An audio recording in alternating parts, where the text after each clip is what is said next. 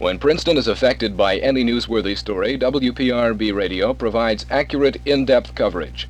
The hows and whys are simple. First of all, WPRB News is a dynamic news organization.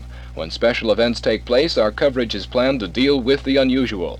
Secondly, WPRB News and Public Affairs are directed and staffed by active young people. We understand the movements of today, and we know when they happen and where they're going.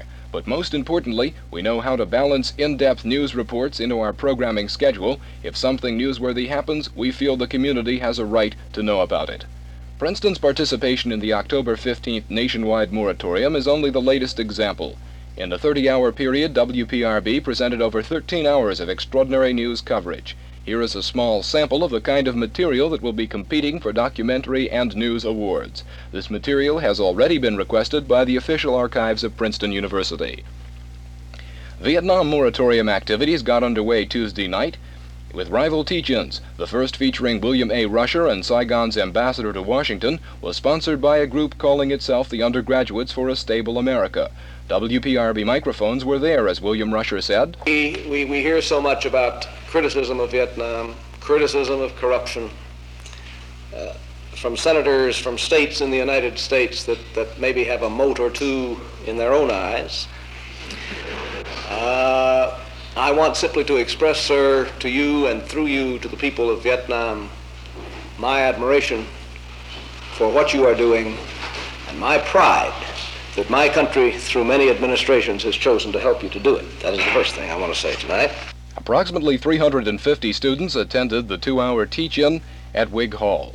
Princeton's Vietnam Moratorium Committee sponsored the second and major teach in of the evening.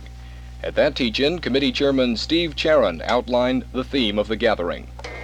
Mr. Nixon, take notice. Activity of this kind cannot be ignored. We refuse to accept or believe that under no circumstances will you be affected whatever by it. The voice of reason will be heard. 3,000 members of the university community attended that gathering, which featured Iowa Senator Harold Hughes, Democrat and prominent war critic.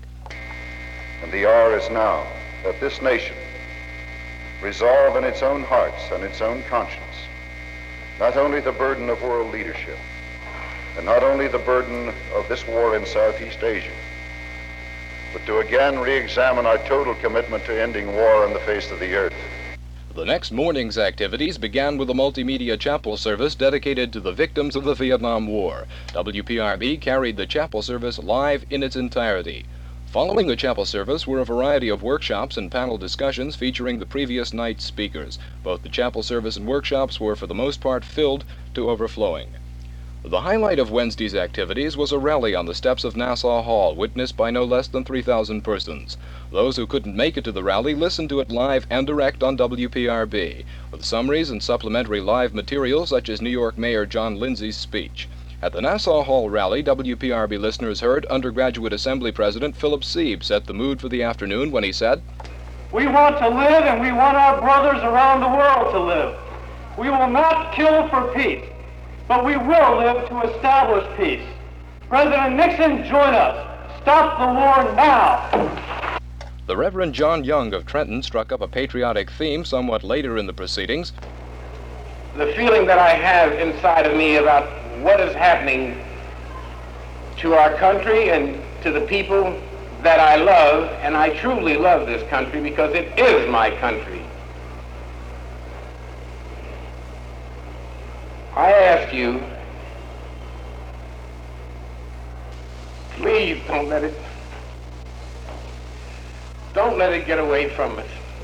Nationally recognized figures also attended that afternoon rally. Congressman Allard Lowenstein of New York drew enthusiastic responses when he declared, And that's the position that the President has to understand now, that we are not prepared to accept as the policy of the United States decisions made for us either in Hanoi or in Saigon. Decisions about American policy are to be made by the American people. That's the tradition, that's the Constitution, and that is our right.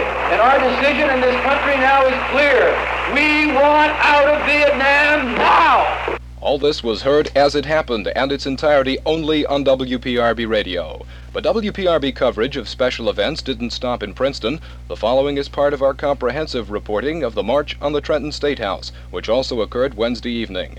With an unusual sensitivity to what makes a news story, correspondent Tom Culbertson filed this report. As a final gesture of protest, the casket was carried to the top of the steps and placed at the front door of the State House. Then all 4,000 raised their hands in a V sign and sang, Blowing in the Wind. This event, perhaps more than any other in the long day of moratorium activities, symbolized the spirit and intent of the National Vietnam Moratorium. People from all walks of life participated. Some were children too young to understand. Others were in their 80s. Some carried signs entirely uncomplimentary to President Nixon. Others carried American flags. But they all appeared to have one thing in mind. One young man came up to me and asked me if I was a reporter. When I told him I was, he said, You tell them. You tell them my brother is over there. WPRB coverage didn't stop with actualities. Our young reporters are also young thinking writers. Here is part of a commentary delivered to WPRB listeners by remote anchorman Steve Reams. Previous protests, speeches, and demonstrations could, to some extent, be dismissed as events involving a small minority or as the work of outside agitators.